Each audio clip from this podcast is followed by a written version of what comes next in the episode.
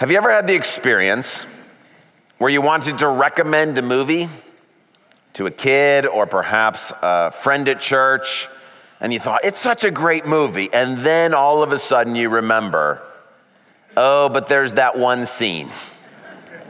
You know what that's like when you want to wholeheartedly endorse something, but you think, man, if there just wasn't that scene in that movie. Or have you had the experience where you've gone to buy a house or to rent an apartment and everything about it is perfect? You love the location, the price, the layout, all those things, except there's one thing. Just one thing that isn't quite right with it. Or have you had the experience where perhaps you were coaching a soccer team or something like that, and you think to yourself, we've got somebody for every position on the field? Except we don't really have a goalie. and you look at the list and you think, none of these kids want to play goalie. I'm not sure what we're going to do. Or the experience where you bring home your report card or you check it online. and every one of your classes, you've got a good grade except for one. We all know that feeling to have that one thing that threatens to ruin the rest of it where everything else is great, but that one thing threatens to ruin it. Now, if you're like me, perhaps you've tried in your mind to come up with a workaround for those when those kinds of things happen. Maybe you think, well, I could recommend the movie, but I just got to tell them to fast forward this one scene. Or maybe you think, you know what? Well, we could just we could buy the house could rent the apartment, whatever, and maybe we could remodel or make changes, or maybe we can somehow add a bathroom or do something to fix that one thing that feels like it's sort of a showstopper. Maybe you're like, well, we could just put all the really good kids on defense and then there won't be any shots on goal, and it doesn't matter if we don't have a goalie. Or maybe you think, you know what, I'm going to work really hard at the rest of my classes, and the fact that I'm terrible at math or terrible at English or whatever, and I'm going to get a bad grade. Maybe if I could just get the rest of the grades high enough, I won't worry about that. There are workarounds, and we all try to kind of deal with the fact that there's that one thing that threatens to ruin everything. But those workarounds don't really solve the problem. We know deep in our hearts we still have angst about that thing. That thing about the house or about that movie or about the soccer team or whatever, it's just not right. And we wish it was. We wish it was different. Well, we've been talking about soccer teams and report cards, but what if we were to apply this to people? What if you're dating somebody and there's so many things about this person that you just absolutely think are wonderful? But they have this one flaw. They're always losing their temper. And this one thing seems to crush all the rest of the good stuff and threatens to ruin the rest of the stuff. Or maybe there's somebody at work uh, that you'd like to promote or assign to a project, and you think they would be awesome for this. They would be perfect. Except they don't really actually get along very well with their coworkers. Or maybe there's somebody that you're uh, in an area you're volunteering at the church and you think we've got an open slot, we need somebody else to come and help volunteer. Oh, I've got the perfect person. They would be ideal for this to work with the youth or the children or senior adults or whatever. And then you think, oh, except that they really are prone to gossip and they don't keep confidential confidentiality.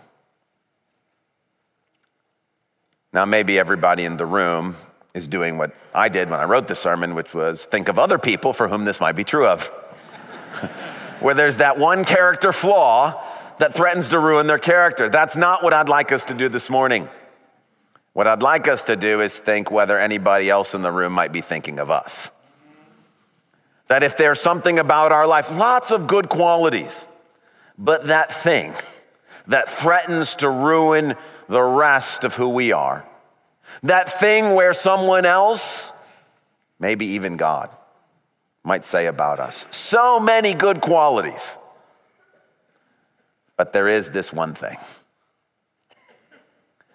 This morning, we're going to talk about the subject of blamelessness. And blamelessness has to do with the idea of not having those significant character flaws.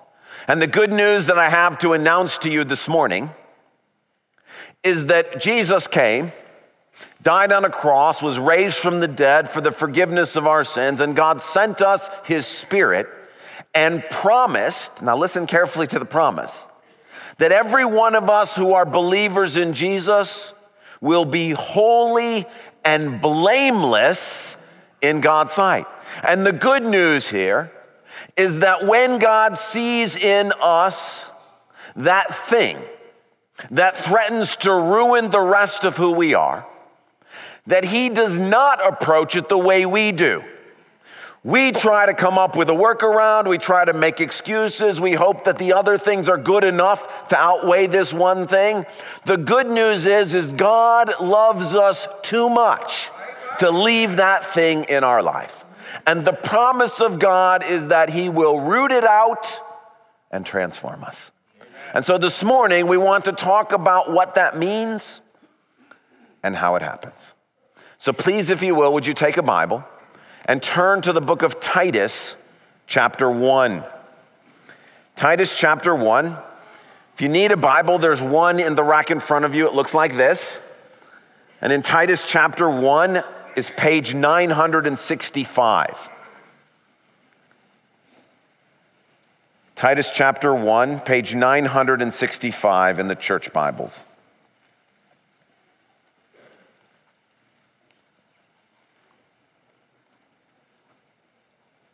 I'm going to read for us verses 5 to 7 of chapter 1. This is Paul speaking to Titus. The reason I left you in Crete was that you might put in order what was left unfinished and appoint elders in every town as I directed you. An elder must be what? Blameless, faithful to his wife, a man whose children believe and are not open to the charge of being wild and disobedient. Since an overseer manages God's household, he must be blameless, not overbearing, not quick tempered, not given to drunkenness, not violent, not pursuing dishonest gain. Now, I told you when we started on our sermon series in Titus, we were going to do it a little differently. That it's not really a verse by verse study of the book of Titus, it's a topical series but we're simply letting God choose the topics for us through Titus. And so this morning, we're not going to be talking about elders, and we're not going to be talking about qualifications for elders. We're going to be talking about the topic of blamelessness. You saw it in verse 6, and you saw it in verse 7. This is a quality that must be present in people who are going to be elders. And although we're not talking necessarily about that this morning, the good news is it must be possible.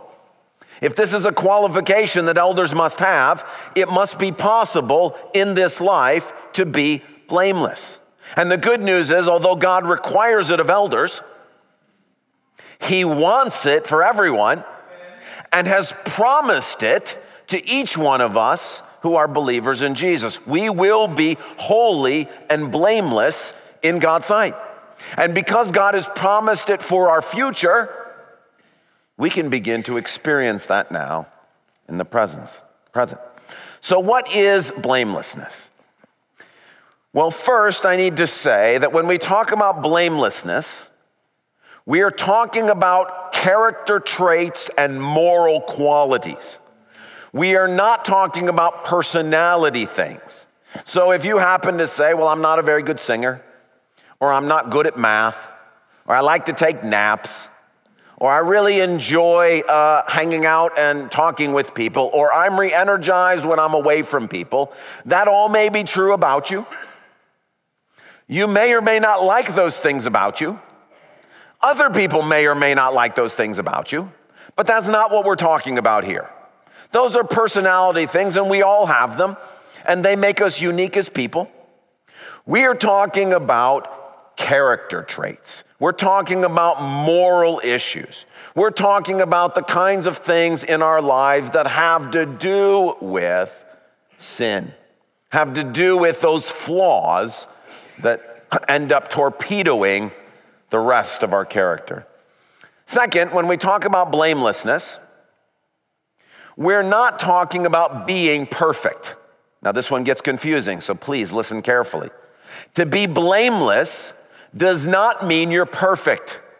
It doesn't mean that you and I are without sin. No one is without sin in this life. Doesn't mean that you're never unmerciful. It doesn't mean that you're never angry. Blameless doesn't mean that you never participate in gossip.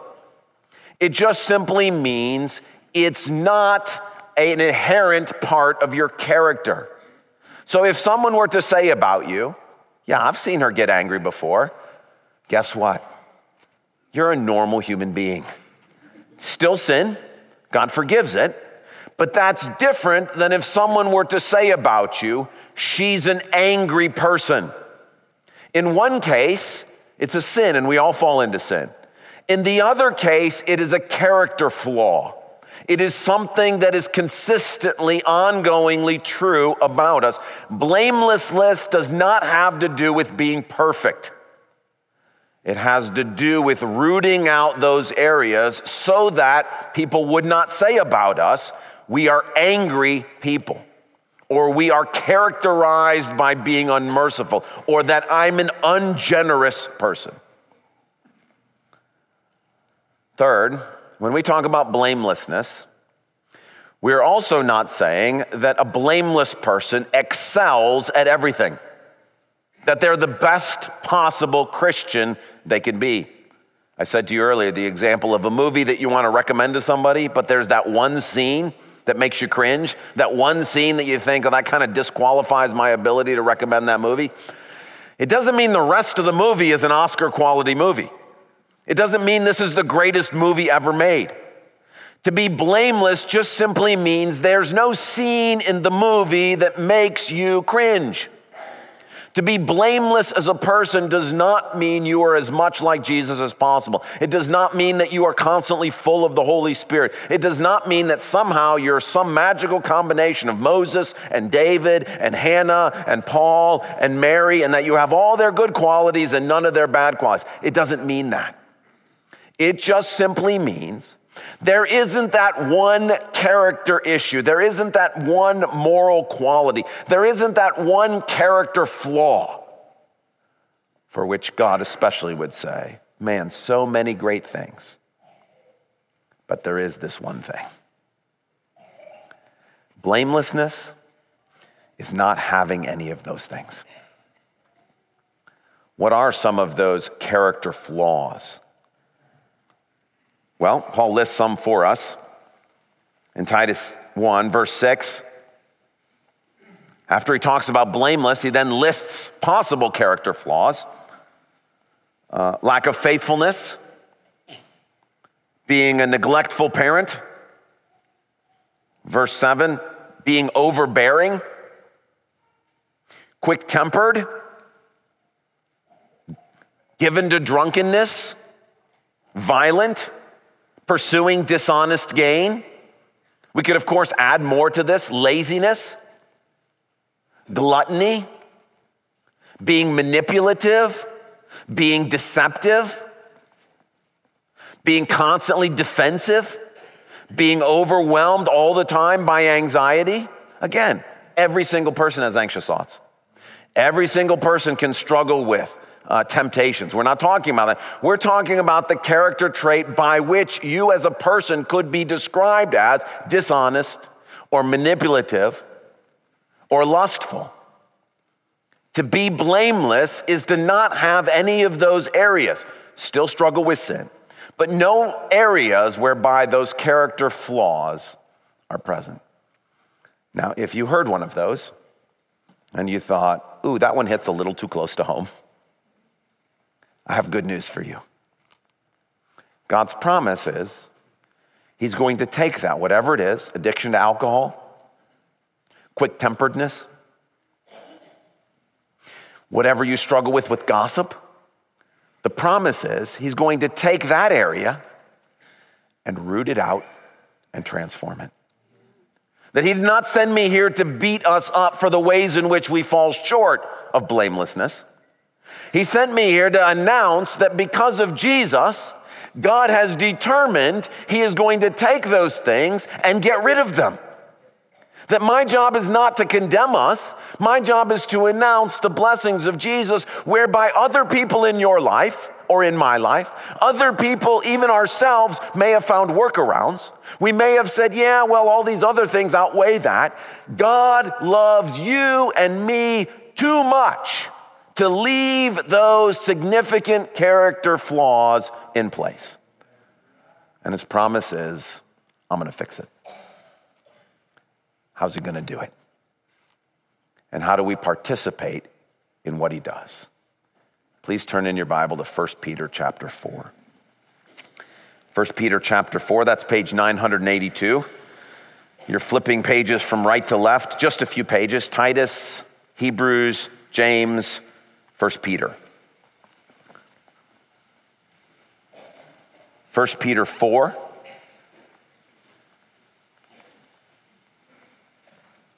God has promised out of his great love not to leave us in the situation where we or others or God might say about us, wonderful person, so many great qualities, but. And what is God going to do to get rid of that but? Dot, dot, dot. 1 Peter 4.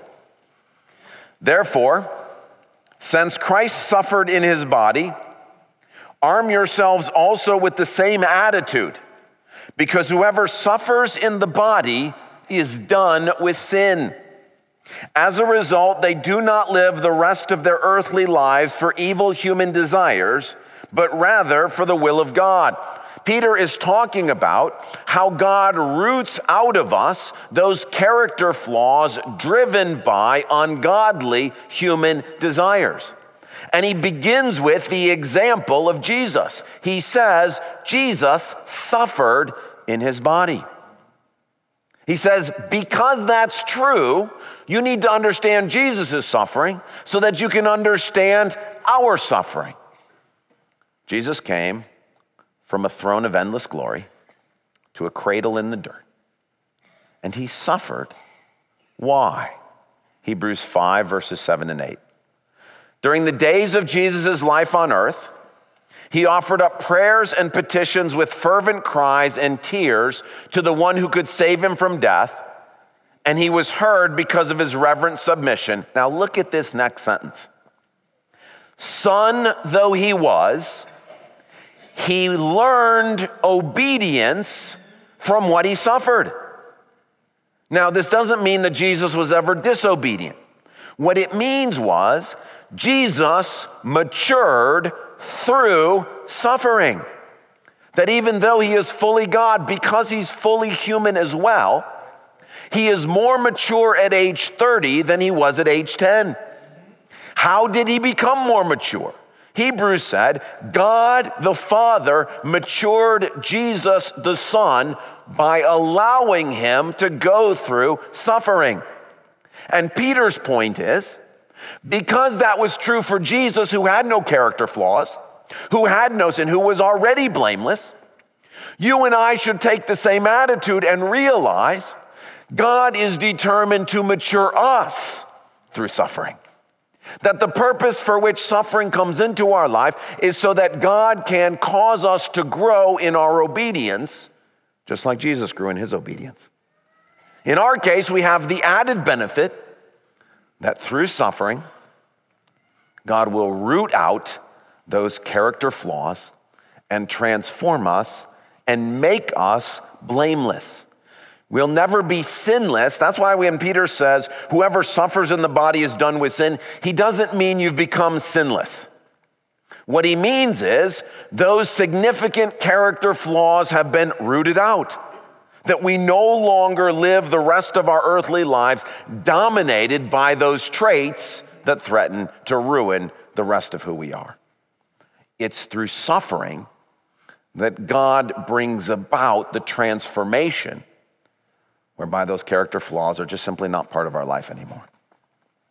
The individual sins might be, but the character traits, the moral qualities are transformed. Keep going with me in verse 12 of 1 Peter 4. Dear friends, do not be surprised at the fiery ordeal that has come on you to test you, as though something strange were happening to you. But rejoice inasmuch as you participate in the sufferings of Christ, so that you may be overjoyed when his glory is revealed. If you are insulted because of the name of Christ, you are blessed, for the Spirit of glory and of God rests on you. If you suffer, it should not be as a murderer or thief or any other kind of criminal or even as a meddler. However, if you suffer as a Christian, do not be ashamed, but praise God that you bear that name. For it is time for judgment to begin with God's household. And if it begins with us, what will the outcome be for those who do not obey the gospel of God? And if it is hard for the righteous to be saved, what will become of the ungodly and the sinner? Peter says, because suffering is the means by which we grow and mature, because Jesus suffered, you and I should not be surprised that God allows suffering in our life to root out those ways in which we are not yet like Jesus. And Peter says, according to 1 Peter 4, that's the purpose for suffering. You can think of it this way suffering is like in the medical world a nuclear dye test. Nuclear dye test is when uh, medical personnel send radioactive material through your body to try to highlight something in your body that is not functioning the way it's supposed to. Peter says suffering is a test to highlight what's not working in our moral lives. It's not a test for God, He already knows. It's a test to show it to us so that we can see look, something's wrong with your kidneys, something's wrong with your liver, something's wrong in your body. And that nuclear dye test is designed to show us what would have remained hidden otherwise. So God allows suffering to come into our lives to highlight for us where those areas are in which we are not yet blameless.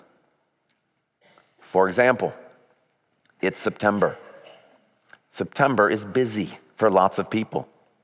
The busyness of school or the busyness of work kind of getting back on track or the busyness of the ministry year starting up. God allows that busyness to come into our lives, a form of suffering, to see, for us to see, he already knows, how we're going to react. Are we going to react by trying to clamp down and control more things? Are we going to react by trying to get stressed out or anxious? Are we going to react by working more hours to make everything get done that needs to get done? That's designed to highlight that we may have a character flaw that we've made control and idol. We may be workaholics. We may not have enough faith to trust that God is going to take us through this. God's allowed the busyness of September into our life to show us this is what's going on. It gets through your system fine until it gets to this point. And then the anxiety kicks in, then the control kicks in. And God's trying to show us that's the thing we're going after. That's what we're trying to root out. If you're suffering from a health crisis, God's allowed that health crisis into your life to show you here's where the character issue is.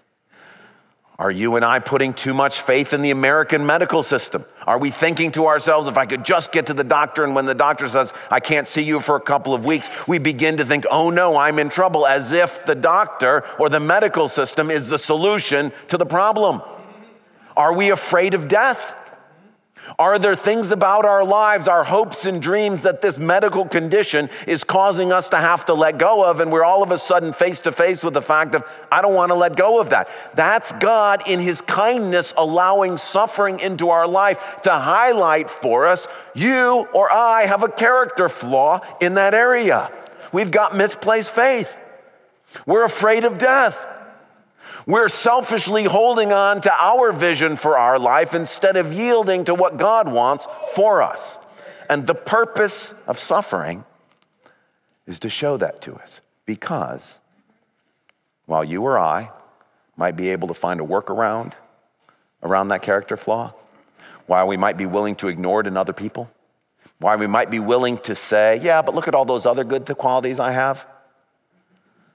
God loves us too much to let that go. And so he says, I'm going to send the suffering, allow the suffering to come into your life so I can root that out. Not to condemn us, not to punish us, but to transform us. That's why Peter says, Look, don't be surprised that you're suffering. This is how this works. And if you're suffering, it's a blessing from God. So, what should our response to these things be? Verse 19, 1 Peter 4.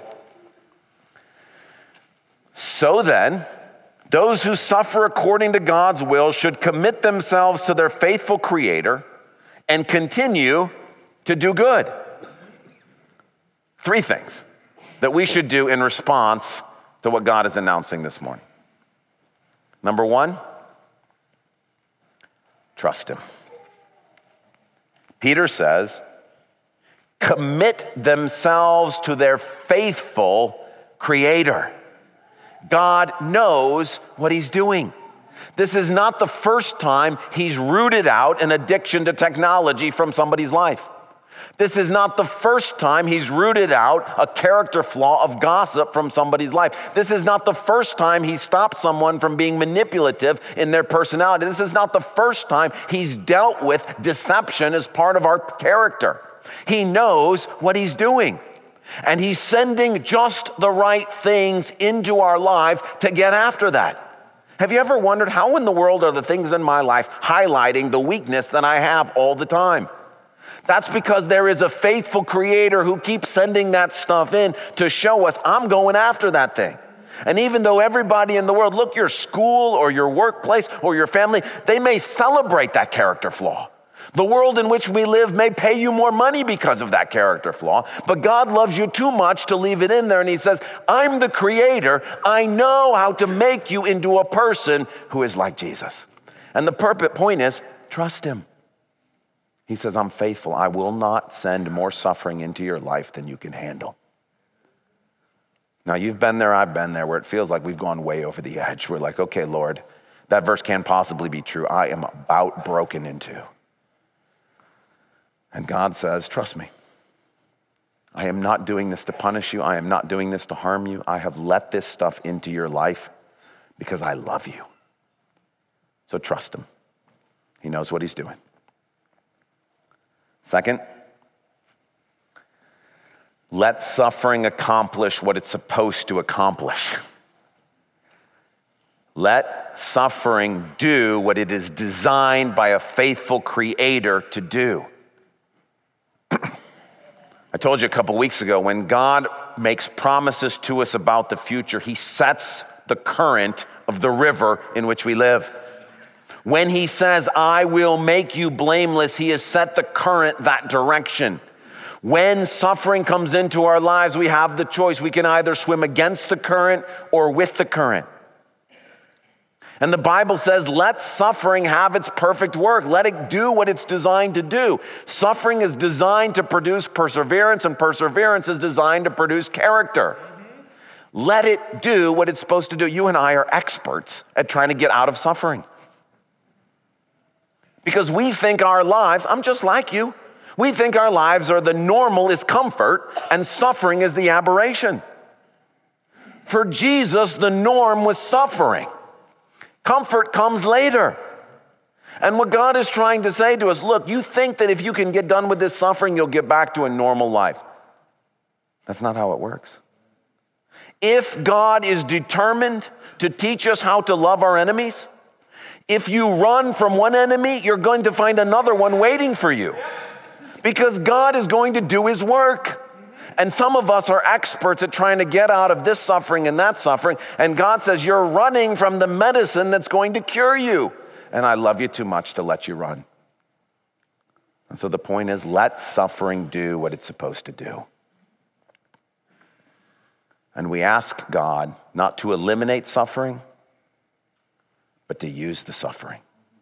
We ask God to do what He wants to do in it. And then, third and finally, because it's a faithful creator who's doing this, because he's in control and we're not, because he is the master physician for our souls and we are not, ask him for wisdom in the midst of it. James says, Count it all joy when you go through various trials and procedures because these things are designed to root out the character flaws and to make you blameless. But when you go through these things, if you lack wisdom, ask God. If you don't know why the nuclear dye test is going through, if you're not sure what the nuclear dye test is, is highlighting, ask Him. He gives wisdom freely without finding fault, and it will be given. Simply say, Lord, why am I going through this? Lord, what are you trying to root out? Lord, what are you up to? Lord, how do I participate in this? Lord, how do I stay with this? Lord, is this the kind of suffering I'm supposed to try to get rid of? Or is this the kind of suffering that I'm supposed to submit unto under? Ask Him, and He will tell you. We all know what it's like to have that movie or that report card or that apartment that team or whatever, where everything else is great. But there's this one thing.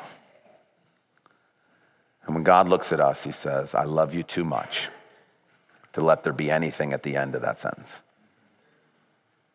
Blameless does not mean perfect. It does not mean you're as much like Jesus as possible. It just simply means that God has taken whatever those character flaws are and he's worked them through. And the promise is he's going to do that. Thank you so much for joining us for this podcast from Calvary Church. We hope this message has brought the light and hope of God's presence into your life, refreshing your soul for the journey the Lord has you on. If you have a spiritual need or would like to connect further with the work God is doing through Calvary Church, seek us out online at calvarygr.org. On our website, you can also find an archive of previous messages from this series. Thanks for listening.